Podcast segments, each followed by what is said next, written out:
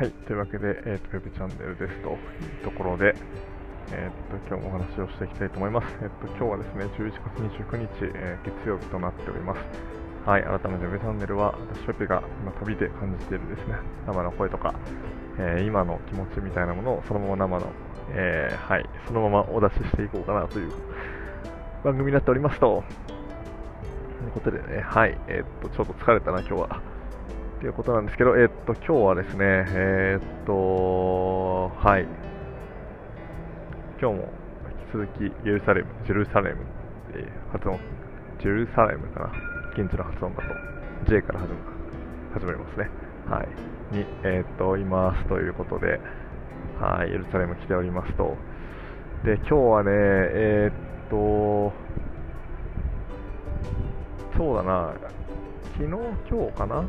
のちょっと振り返りをしていこうかなと思うんですけど、えっと、昨日はね、えっと、1日、えっと、近く、ホテルの近くを回ってたんですけど、あでもエルサレムすげえ、あのね、あまあ、調べてたからまあ知ってたんだけど、まあ、すごいとこだなと思って、で、何がすごいかというとね、本当にこう、聖地みたいな、えー、っと、宗教の三大聖地みたいなとこあるんだよね。で、そこがめちゃめちゃ密集していてですね、で、まずね、ユダヤ教の嘆きの壁と呼ばれる、はい、あの、こう壁があってですね、そこに手をついてユダヤ教の方々がお祈りしているような場所。ですとか、あとムスリムのね、あの岩のドームっていう、はい、これもすごい、あのすごい重要な金のドームがあって、はい、とあとはキリスト教のね、聖墳教会だったかな、はい、これもかなりキリスト教のとても重要な、まあえっとまあ、発祥の地に近いみたいなところかな。ちょっとね、えっと、今、うろ覚えであんまりちゃんと言えないんだけど、はい、そういうものがあって、でそれが本当になんかワンブロックみたいなところにあるんだよね。1平方キロメートル以内とかに全部密集してるって書いてありました。で、だからそこ歩いてると、あの、たどり着くみたいな感じで、そういうところにユダヤ教、ムスリム、キリスト教っていうのがね、あの混在していてありますと。いうところで、とてもこう世界史的にも大事なところだし、政治的にも大事なところになってるっていうのは、はい、あまさにだなっていうのを感じましたね。本当そうなんだよね、なんかこう、で基本的に、まあえーと、イスラエルにいるんで、あの会う人たちはユダヤ教徒の人たちが多分ほとんど多いんだけど、そのね、その地域に入るとね、ガッとね、あなんかイスラム系のショップがいっぱい増えたりとかっていう感じで、あのすごい不思議な感覚がありました。で、まあ、あとはエルサレムに来てね、すごい、こう、印象変わったのは、なんか、エルサレムって聞くと、皆さんがどういうイメージを思うのかは、ちょっとわからないんですけど、私はね、結構なんか、政治的対立とかもあったじゃあるわけじゃないですか、パレスチナとかと。まあ、そういうイメージがすぐ来るんで、なんかまあ結構、なんだろうな、こう街並みも、なんだろう、まあ、結構砂漠っぽいところとかで、結構、なんだろう、すごい発展してない街で、私は結構なんかアラブな感じをなんか想像してたんですよね。もちろん発展してなくて、商店とかもごちゃごちゃでいっぱいあってみたいな。で、ね、ただ、こう、私がいるエルサレムの少なくともこう聖地の周りとか、あの、中心街はめちゃめちゃ整備されてて、なんかすごいお金かかってんなって感じはすごいするんだよね。なんか街、なんか道とかすごい整備されてるし、トラム、あの路面電車もちゃんと走ってるし、しかも建物とかもすごい綺麗。なんか聖地の周りとかも、なんか昔のものだからすごい古いのかなって思ったら結構近代的だし、なんか昔っぽい作りにしてるブロックとか、あのなんか岩とかいっぱいあるんだけど、でもね、物は本当に新しいし、道もめちゃめちゃ歩きやすい。っていうね、なんか結構なんか資本が入ってるんだろうなって感じがします。境界資本とか。なんかね、アメリカからの資本かもしれないし。あのー、っていう感じでね、あの、すごい裕福な感じを、裕福なというか、建物はちゃんとしてるなっていう感じをすごい受けますね。はい。物価もすごい高いしね。っていう感じなので、だからすごいね、エルサレム来るっていうと結構なんだろう、治安大丈夫かなとかって、あの、私も思ってたぐらいなんですけど、っていうかまあ、あんまね、日本にいると絶対そう思うと思うし、うちの両親とかもすごい心配してると思うんだけど、あの全然そんなことなくて、むしろ、なんだろう、ヨーロッパ諸国とかよりも夜とかも治安いいし、で、アラブ諸国がやっぱいいのは、なんか夜とか、なんか酔っ払いとかいないんだよね、あんまり。だからそういう絡まれ方とかしないから、そういう面では治安がいいなって思う。エルサレムは結構治安いいですよ、本当になんか。で、これもなんか難しくて、なんだろうな、何をもって治安がいいかってするかと思うんだけど、なんか、それがさ、例えばね、こう、なんだろう。まあ、確かに、あの、エルサレムもね、あの、私が来る、この1週間前とか、ちょうど1週間前ぐらいかなに、あの、殺人事件があったりとかして、えっと、えっとね、確か、アラブ系の人かな、イスラム系の人が、えっと、えっと、そのユダヤ系の人を撃って殺してしまって、それでその人も軍に射殺されるみたいな事件とか起こってるんですけど、確かにそれはあるんだけど、なんかね、こう、道を歩いてる治安の悪さとかは全く感じない。多分ね、これでも、ヨーロッパの国とかでちょっと悪い、なんかね、路地とか入ると逆にこう、ね、あの、絡まれてとか、身ぐるみ引っかかれてみたいな、そういうのはあると思うんだけど、そういう危険はほとんど感じないね。ただ、なんかそういう政治的対立によるこう事件とかがたまに起こったりするっていうね。だからまあちょっと、まあ、特殊なのかもしれないね。ちょっと特殊な国なんだと思います、本当に。はい。で、ですと。で、昨日はね、なそのその教会周り回ってたりとかして、はい、やりましたと。で、昨日はなんかね、えっと、ちょっと名前が思い出せないんだけど、で、またその、教会周りを回っていて、で、昨日、嘆きの壁にね、あの、昨日実は2回目だったんですけど、もう1回行くことになりまして、行っててですね、で、でそしたらですね、なんか、すごい、あの、なんか、普段ないんだろうけど、ちょっとミニコンサートみたいなの始まって、えー、子供の合唱隊みたいな、なんか5、6人ぐらいのすごい上手な子たちが歌ってとかやってて、まあ、何何やってるのかなと思ったら、なんかすごい偉い人？なんか政治家かな？政治家の人なんだって、あのその、えっと、テルアビブにいる友達にね、写真を送って聞いてみたら、この人何って聞いたら、はい、そのなんか政治家の人らしいんですけど、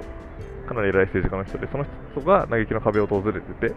で、こうなんかスピーチしたりとかしてて、っていう感じでしたね。はい。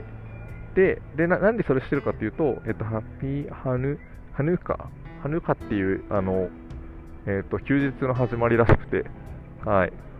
ハヌカって休日が始まったらしくて、そのセレモニーだったらしいです。でね、なんかね、これテレアビブに聞いたときにあの聞いて面白かったんだけど、まあ、なんかイスラエルも結構ね、祝日がある、祝日というか、なんかまあ、はい、お祝いの日があるらしいんですよ。で、これ、まあ、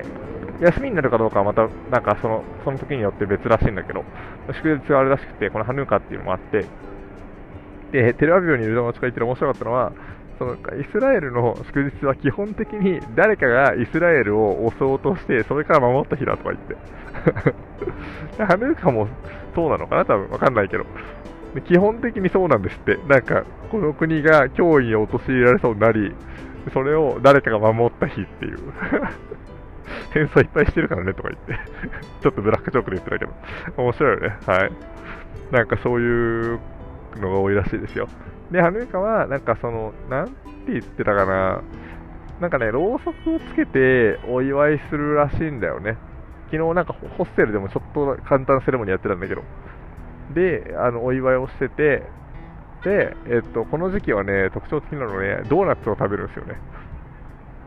はい。で、昨日もドーナツもらって食べたんですけど、あの、すごい甘ったるいドーナツ。で、なんでドーナツかっていうと、なんかそのろうそくが燃えるのになんか油が必要でみたいな。油っぽいものを食べる必要があるから、それドーナツだとか言って。別に他のでもいいじゃんと思ったんだけど、まあ、あの、そういうことらしいです。はい。油っぽいものってことで、ドーナツを食べる日らしいですね。はい。そうだね。そうだ、昨日はね、そう、別のラジオで撮ったけど、ヤドバシムに行ってたんだね。ヤドバシムに行って、で、午後はそういう感じで、あの、回ってましたよっていう感じかな。はい。あとはね、ちょっと面白い出会いがあって、ホテル、ホステルで、えっと、この、あれかな？イスラエルの、えっと、このエルサレム出身の方と出会って、でね、男性と、おそらくゲイ、女性の格好をしたゲイの方なんじゃないかなと私は見込んでるんだけど、なんか女性なのか、トランセクシャルなのか、ゲイの方なのかね、結ちょっとわかんなかった。本当にゲイなんじゃないかなと思いつつ、なんか、ちょっと言動とかと一致しなくて、ちょっと間違ってたら申し訳ないというか、別にジャッジする必要もないんだけど、で、えっとね、あの、まあ、方がいましたと。で、2人組がいて、で、まあ、その方々が、まあ、朝ごはん食べてる時に、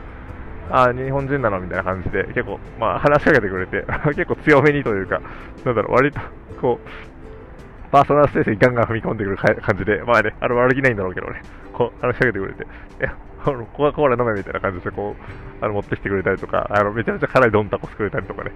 してくれてて、で、いろいろなんかちょこちょこ話しかけてくれるんだけど、で、その人たちが、なんかね、えー、っと、まあ、ここで生まれて、20歳、25歳ぐらいから、えー、っと、アメリカに渡って25年過ごしてまた戻ってきちゃってだから、50ぐらいなんじゃないかな。で、子供3人いるとか言ってたね。そう。で、えー、っとね、面白かったのは、なんか、イスラエル体験したいんでしょみたいな。言われて、ああ、そうだよって言ったら、なんかサッカーゲームがあるから一緒に行かないみたいな。えちょっとね、ちょっと怪しい感じがしたので断っちゃったんですけど、多分ね、まあいい人なんだよね、本当はね。で、ななんでか、何かっていうと、なんかまあなんかサッカーの試合があるんですって。で、スタジアムで行って、でそこでこうね、えー、っと、この、パレスチナじゃないや、ごめん、えっとね、イスラエルの、まあ、チームと、あとはなんか、こうね、えっと、ムスリム系のチームが戦う試合があるんですって。で、そこで行かないみたいな、おーみたいな、そこではすごい面白い体験ができると思うよって言われて、何何って話をしたら、えっとね、まあなんかその試合では、まあ、なんだろう、まあサッカーなんで、まあオフィシャルにね、こうなんか相手チームのことをめちゃめちゃ批判したりとか、あの、まあ、そう、We hate Muslim って言ってたんですけど、だから、その、なんだろう、まあそれを罵ったりとか、もう公言して、あのめちゃめちゃ騒ぐことができるから、あ面白いことも見れると思うよって言われて、あで、それで彼女はなんかまあ、政府もなんかすごい、あれよねみたいな、まあ賢いよねみたいな、まあ普通にパブリックの場でそれやったらね、大変だけど、まあこうサッカーゲームを使ってね、そのそれをこう、まあできるようにしてるっていうのは、まあ賢いよねとか言ってて、まあ確かになみたいなね、まあ、使い方いろいろあるし、まあ、それが一部ね、こうサッカーがそれを助長してるっていうのもあると思うけど、まあ、このね、日頃、なんだろう、まあ、溜まってしまうも、まあ、人種間の差別とか、人種間のその、なんだろう、問題がた、なんかそのね、ヘイ、ヘイトが溜まったものを、まあ、発散する手段として使うっていう。まあ、これはね、どっちが先かわかんないので、まあ、私はあんまり、私は好きじゃないというかね、まあ、それも嫌だったから、まあ、行かなかったんだけど、あの、はい。あの、まあでもまあ面白い話かなとは思いましたと。ですと。で、今日はね、えっと、朝、PCR のテストを受けてきまして、結果まだ来てないんですけど、あさってエジプトに飛ぶので、はい、その結果、PCR 受けてきました。センター検査受けてきました。今回めっちゃ高かった。えっとね、あの、イスラエル着いた時結構安かったから、今回もそれぐらいだろうと思って、イスラエル着いた時ね、払ったのが確かね、80シェケルだから、えっと、3000円ぐらい済んだのよ。それが今回ね、行って、行かないと分かんなかったし、もうちょっと、その場所で、てから、まあ、結構ちゃんとした病院だったのね。で、行ってから分かったから、もうなんか、もう払うしかないなと思って、別の病院探すのもめんどくさいし、もう払っちゃったんだけど、えっと、351シェケルなので、まあ、これカリキュレートしたくないな。あ、1万3000円ですと。はい、フライトより高いんだよね。みたいなことがコロナ旅は起こりますっていう。はい。あとね、新しいあれでしょ？変異株が、こう、えっ、と、今、ニーハオって話しかけられて、あの、イスラエルではね、ほぼね、あの、ニーハオが、あ、まあ、日本人って言われることもあるかな。3分の1ずつぐらいかな。あの、韓国人か中国人か日本人って3分の1ずつぐらい言われますね。はい。まあ、一旦置いといて、えー、っと、あ今ちょっと、まあ、外で撮ってるんでね、はい、そんな風な感じなんですけど、えー、っと、そうだね、イスラエルは、あそう、PCR テストね、コロナ旅でやっぱそういうこと起こりますっていうのと、あとは、えっと、日曜、昨日か一昨日だよね、えっと、イスラエルの政府はめちゃめちゃコロナへの対応が早くて、新しい変異株が発見されたということで、ですねあのもう入国ができませんというのを決めましたっていうのが、はい、出てたので、あのまあ、私、ギリギリ来れてよかったなと思って、本当、ね、早いよ。で、まあ、出るのはできるので、問題ないんですけど、はい。っていう感じかな。まあ、とはいえ、こうね、あの、イスラエルの中は別にあんまりみんな気にしてなくて、みんなワクチン打ってる人とかって思ってて、あのっていう感じなんですよね。だから、日本とかでもマスクつけてる率も低いし、公共交通機関ぐらいかな、マスクつけるって言われるの、ちゃんと。はい。っていう感じです。でね、えっと、今日は、そうだ、えっと、ベツヘレムか。ベツヘレムっていうところに、えっと、行ってきまして、そこは何かというとですね、えっと、パレスチナ側ですね。パレスチナ側に行ってきました。で、えっと、これもね、あの、すぐなのよ、本当に。コンパクトというか、面白いよね。なんか、えっとね、バスで30分ぐらい。で、スラエルのそのエルサレムからベツヘレムに入るときは特に何もチェックはないです。えっと、バスでただ行けばいいだけ。本当は路面、しかも路線バス、路線バスが2本ぐらい走ってるらしくて。で、それに乗って普通にお金、こう、あれかな？あの、数百円払って、で、30分ぐらい経つともうそこに着きますという感じ。で、着いて、えっと、で、行くのは別に特に誰もチェックしない。ただ、帰り、パレスチナ側、ベツヘレム側から、えっと、テルアビブじゃないや、えっと、ジェルサレム側に帰ってくるときは検閲があります。はい。で、これもまたね、まあ別にもうサクッと終わったんだけど、別に今回のバスは。でも結構ね、検閲で引っかかってみたいな人もいるらしいから、そういう抗議の声とかもね、あるっていうのはね、あの、壁に書いてあった。免疫の壁じゃないや、えっと、ごめん。あ分断壁に書いてあったんで、ちょっとその話は後でしようかと思うんだけど、あのー、まあ、そこの検閲もすごい面白面白くてというか、えっと、まあ、検閲ですと。で、バスに乗ってて、で、誰が乗ってていいのかな？なんか、多分イスラエル側の人は乗ってていいのかな？でもあんまり来てるはずないからな、よくわかんなかったんだよね。だから数人だけバスにそのまま残ってたのですけど、よくわかんなかったです。で、えっと、基本的に、あ、で、ごめん、ちょっとね、時系列ぐちゃぐちゃになっちゃうんだけど、なんか、じゃまずまずバス、バス乗りますと。でバス普通に乗るよね。で乗ってね、やっぱ衝撃だったのは、ほとんどこう、アラブの感じの人だったよね。でも女性が多かった、今日しかも。アラブの女性、ヒジャブかぶった女性が80%ぐらいかな。で、この、イスラエルのこの、イエルサレムを歩いていると、まあ、そんな人たちはほとんどいないわけですよ。だからね、まあ、そうだよね。向こう側に行くからっていうのもあるんだけど、一瞬ね、アラブの女性たちもいっぱいいて、一瞬びっくりしたね。わーっと思って、あ、またこれちょっと別のところに行くんだなっていう感じが自分でした。あれなんだ、ごめん、えっとね、えっと、エルサレムのこの市内は、えっと、まあ、キッパっていうね、あの、ものをつけたりとか、結構こう、なんだろ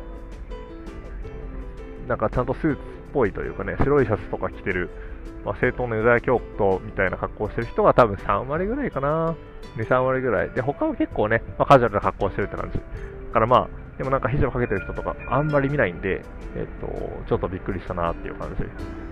で、それでまあ行きましたと。で、帰りは、えっと、さっき言ったように、えっと、まあみんな降ろされて、で、私も外国人なんで降ろされて、えっと、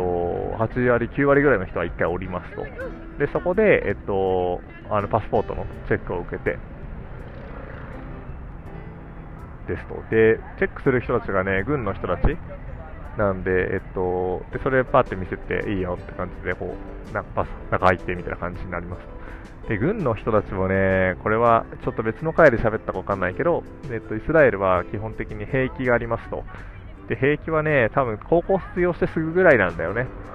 で今回やってたのは、まあ、こう正式な軍の人というよりは、多分兵役の子たちなんだろうかなと思ってて、えっと、イスラエルの若い女の子2人でした。若い、多分おそらく18から20の間ぐらいの、まあ、すごい可愛い子たちだったんだけど、普通に。で、可愛い女の子、髪が長くて可愛い女の子が2人いて、で、その子たちが銃を持ってて、で、それがまあ、イスラムの、まあ、女性とか、まあ、男性とかもいるけど、とか私とか含めてこうチェックして、で、ビザとか聞かれて、R とかって聞かれて、はい、はい、はい、はい、みたいな。手でこうやって入れてってみたいな。なんか不思議だよね、こう。いや、不思議だなと思った、本当なんか、なんだろう。まあ、国が違えば立場も違うし、やる仕事も違うっていうのは当たり前なんだけど、なんかね、で別に、まあ、彼女たちも別にね、なんかこう、なんだろう、すごい攻め立てたりとかしてるわけじゃないし、まあ、別にこう、今日は平和に終わったんだけど、まあ、もしかしたら例えばね、それがこう、タイミングが違えばね、こうなんかこう訴求しなきゃいけないこともあるかもしれないし、ね、まあ、チェックする係だからね。でもまあこう、まあ一方、こうすごいね、あの、まあ平気に属してる若い女の子たちがチェックをし、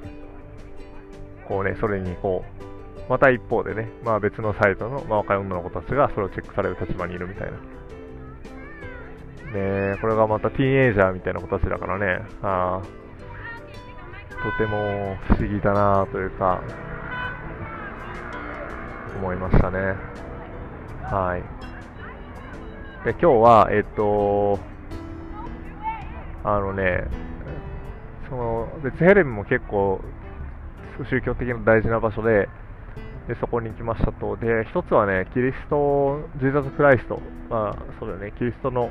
生誕の地っていうのに行ってきて、あのまさにあの生誕教会っていうのがあってですね、あの行ってきました。ここもね、すごい古いところかと思ったらね、結構新しいんだよね。で、飾ってある絵とかも1850年代とかに描かれた絵があのほとんどで、なんか、新しいところだなっていうのが印象。で、すごい綺麗なところだったんだけど。で、普段だったら、そこにね、あのブログとか読む限りは、あの、もう、で、キリストが生まれた場所っていうのが本当あるんだよね。まあ、どこまで本当なのかわからないけど、生まれた場所っていうところがあって、で、普段だったら、なんかね、そこにたどり着けないぐらい人がめちゃめちゃいるらしいんだよね。でも今、こういうこともあって、コロナなので、あの、ボーダーもほぼ閉まってるってこともあり、観光客いなくて、なんか私10人ぐらいしかいなかったかな。一一度に入ってる人たち。普段だったらやっぱ100人とかじゃ収まら、100人じゃないんだろうね、多分ね。収まらないぐらいたどり着けないぐらいって言ってたから、なんか何百人とかがそこにいるはずなんだけど、今数人とかしかいなくて、私もなんかまあ触れたし、なんか逆にこうね、なんか拝んでる人たちの姿を見たかったなとか思うんだけど、っていう、あの、すげえ、多分、まあ、レアだし、ラッキーだったんだろうね。まあ、ゆっくり見れたし、えっと、っていう感じでしたね。まあ、イスラエルは特に今人いないね、本当に。こう、観光客は。うん。からね、まあ彼らのしのぎも結構ね、大変なんだろうと思うけどね、こう、お金稼ぐのもね。っていうところに行って、で、その後は、えっと、分離壁というところまで行きました。で、なんかタクシーで回るのがいいって書いてあったんだけど、Google マップで調べたら、まあ歩いてある程度行けたし、なんか、全部回らなくてもいいなと思ったんで、歩いて行ってきました。で、えっと、これは結構見たことある人いるんじゃないか、世界史の教科書から見たことある人いるんじゃないかなと思うんだけど、イスラエルとね、パレスチナの間に、あ、今なんか、あれが救急車通ってるな。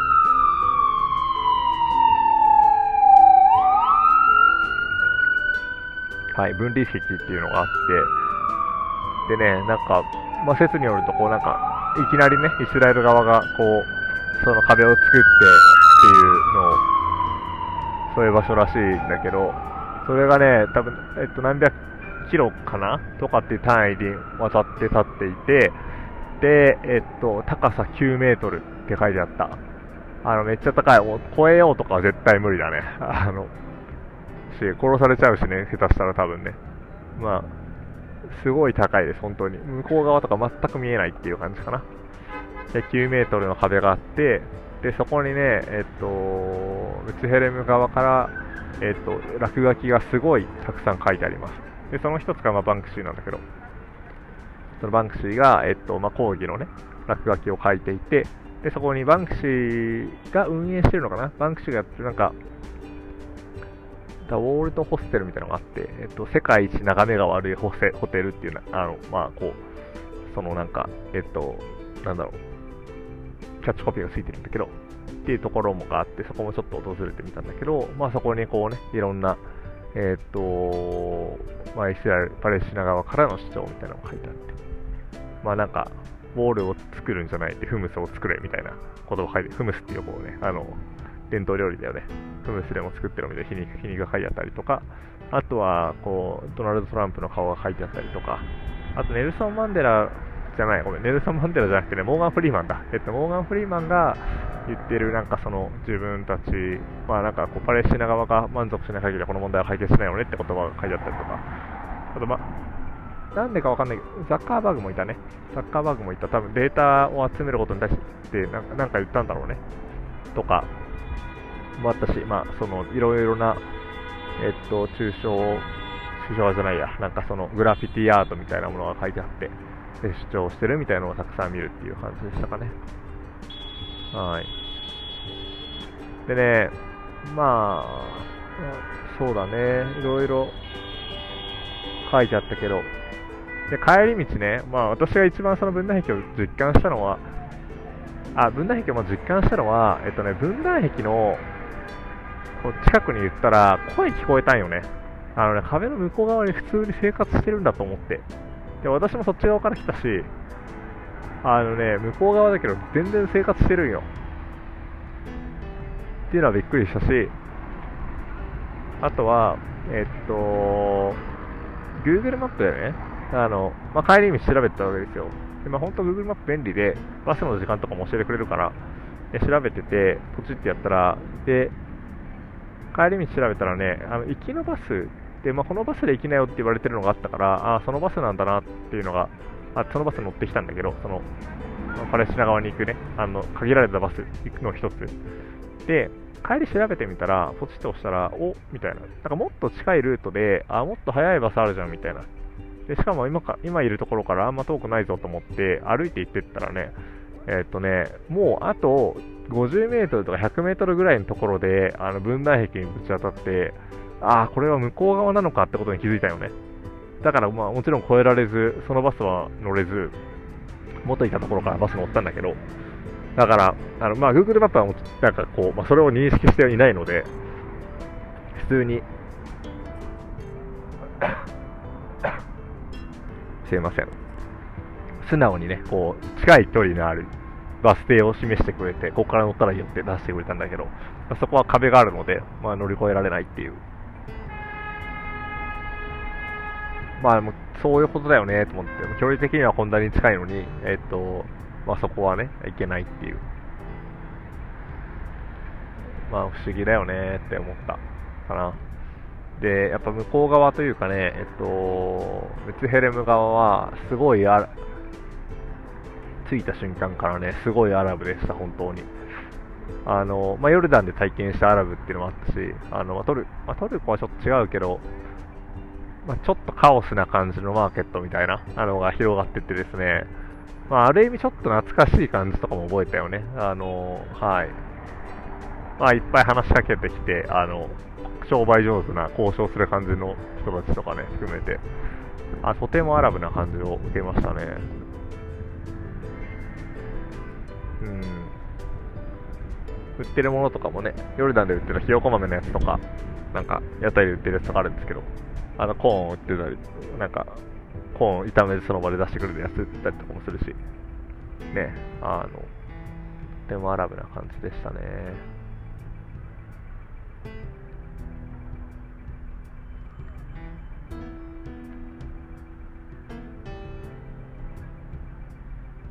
そんな感じかな。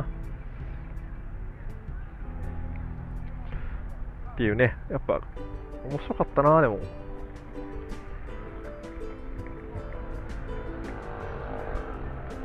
いや、でも、まあ、イスラエルはでもね、まあ、来てよかったな。まあ、どこも来てよかったなと思ってるけど、やっぱ価値観を変える、価値観を変えに行くっていうのが私の親父のミッションの、ミッションというかね、あれなので、うーん、すごい良かったなと思います、本当に。あと2日ぐらい残ってるけど。なんか本当に、あ、different part of the world っていうなんか表現を結構最近、なんだろう、英語とかで喋ってると、なんかそういう表現をなんか結構私自身がするようなことが多いんですけど、なんかこう、なんだろうな、まあなんか自分がやっぱ住んできた世界と違う世界にいることがすごい面白いなと思ってて、でまあ、ヨーロッパとかも確かに面白かったし、すごいいい思いいっぱいさせてもらったんだけど、なんかそれよりも、なんかやっぱすごい違うなっていう感じをする、前提条件が違うなって感じをする国だなと思って、面白いですね。なやっぱこのね、私はやっぱ旅を探求したいと思って今やってるわけで、はい、もうすごい楽しいですね。で、次はね、エジプトなんですけど、エジプトはこう、ね、まあ、観光地すごい多いし、あの、ね、世界三大ウザい国とか言われてて、それそれまた違うのかなと思うんですけど、一つ楽しみなのは、えっと、ザワブっていうところに行ってね、ダイビングの、ダイダイビングのライセンスを取ろうかなと思ってて、5日間ぐらいでね、3万円とかで、あの、アドバンスウォーターというね、あの、2段階目ぐらいまでの資格まで取れるっていうのがあるので、世界一安いと言われてるので、取りたいなと思ってて、それすごい楽しみにしてます。で、なんか、ちょっと観光地とか多いし、なんかこう、まあ、ピラミッドとかもちろん見たいんだけど、観光地とか多いし、なんか、なんだろうな、エジプトを、なんだ、アラブ系の国をね、行った後、また次エジプトで、なんか自分に強烈な体験ができるのかなっていうのを一瞬思ったんですよね。思ったんだけど、まあ、一つダイビングでのね、その、撮った人たちの話をブログとかで読んでると、なんか海底にはなんか別の世界広がってるって書いてあって、あー、なんかその考え方もあったかと思って。で、なんかこうさ、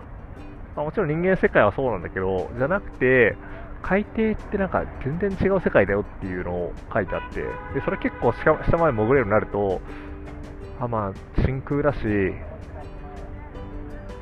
これはまた世界の解釈がね、少しちょっとこう、自分の感覚レベルで違うものが出てくるんじゃないかなと思って、楽しみにしてるので、ちょっとザバブはね、結構楽しみかなと思ってます。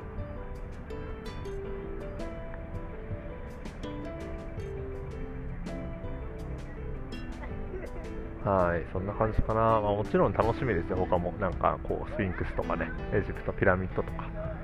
あの、世界三大文明と呼ばれてるね、あの、あ四大文明のね、一つですからね、すごい楽しみだなと思ってて、で、その後は、まあ、アフリカいくつかね、行きたいなと思って、で、モロッコも選択肢にあったんだけどな、なんか、マラケシュとかも行きたいけどね、ちょっと時間がなくなってきちゃったから、そこから南下していこうかなとは思ってて、えー、それはいけるかわかんないけど、エチオピアまず一つは。エチオピアすごい面白そう。なのと、まあ、タンザニア、ケニアかな。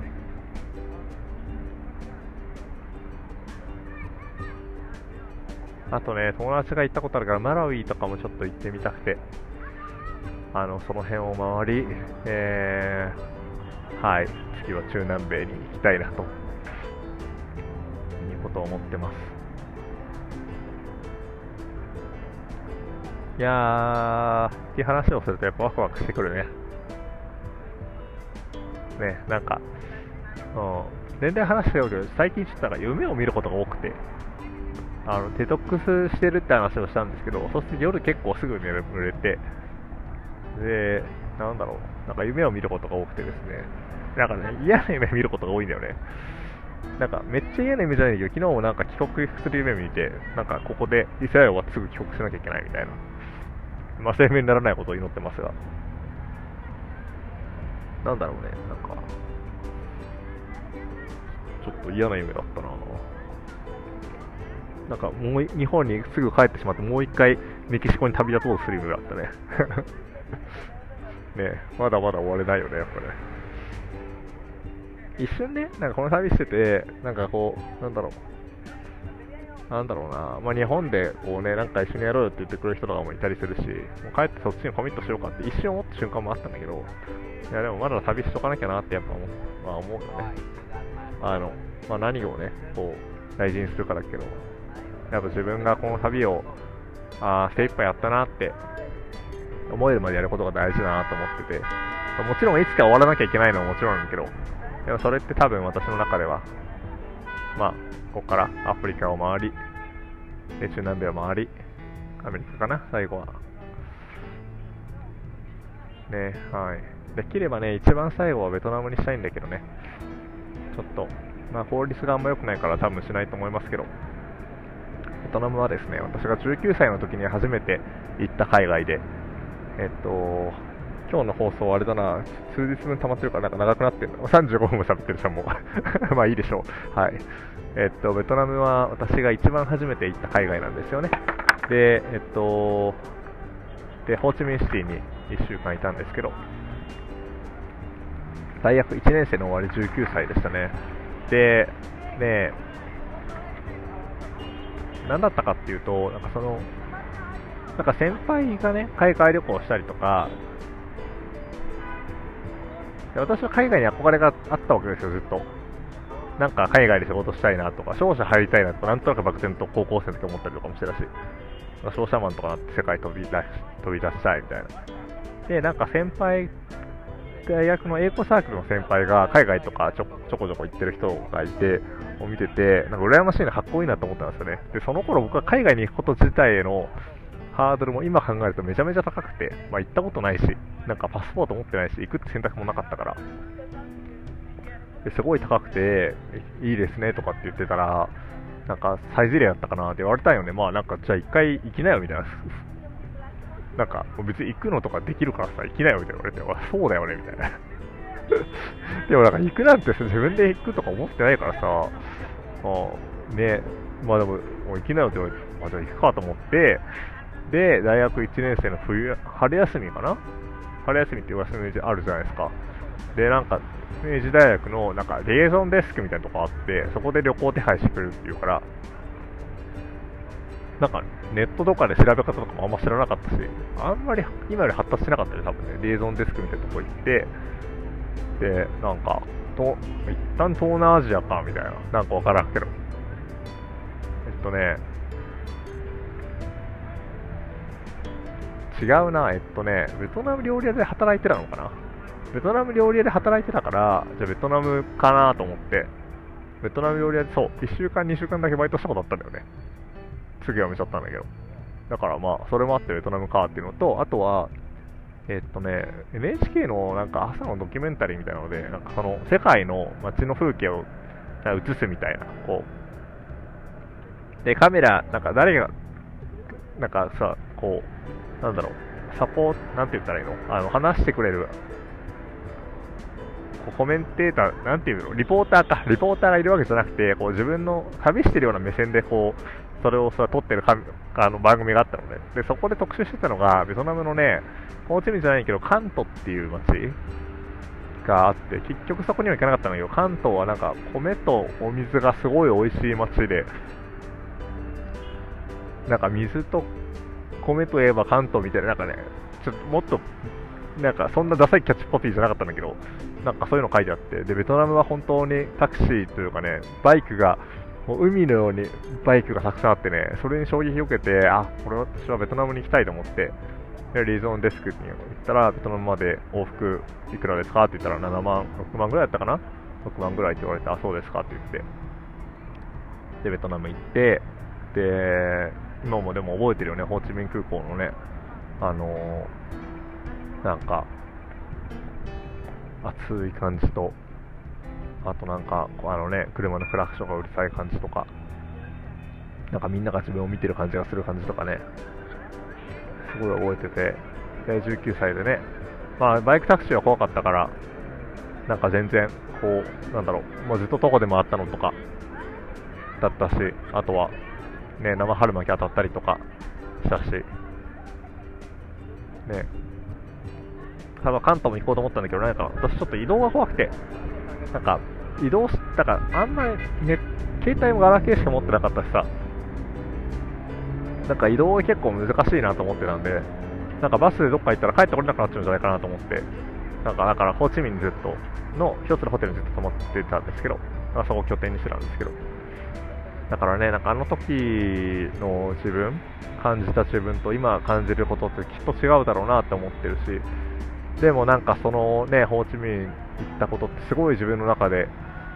一つやっぱ海外に行くっていう、自分の足で行くっていう経験をした。うん。これね、なんかライフチャットとかでも思い出すことってやっぱあんまないなかったね、今までなかったから、あのこの話するのもちょっと新鮮なんだけど、で自分の足で海外に行き、そこで本当に自分で地球の歩き方で調べて、あのご飯を食べてとか、あのそこで出会った人とあの話をして、あ拙い英語だけど、イギリスの人、キャップルかな、イギリスのカップルと仲良くなってみたいな、2、3日一緒に旅行してとかね、あのそういう本当になんかすごいね、一番最初の海外の体験だったなっていうのがあって、ね、あの感じってやっぱ思い出すし、あの時のあの感じをたまに求めてる時もあるしね。っていうのを思っているので、はい、すごい。なんかちょっと原点に戻ってみたいなって気持ちがあって、あのベトナム最後にしたいなっていうのは思うけど、まあ、ちょっとなかなかね、あの多分国が今空いてないから、多分難しいんじゃないかなとは思ってますけど、はい、そんな思いがあるというところですかね。そんな感じかな。ちょっと夜は寒くなってきたので、そろそろ宿に戻ろうかなと思います。はい、というわけで、これでもやっぱ、あれだな、なんか、この、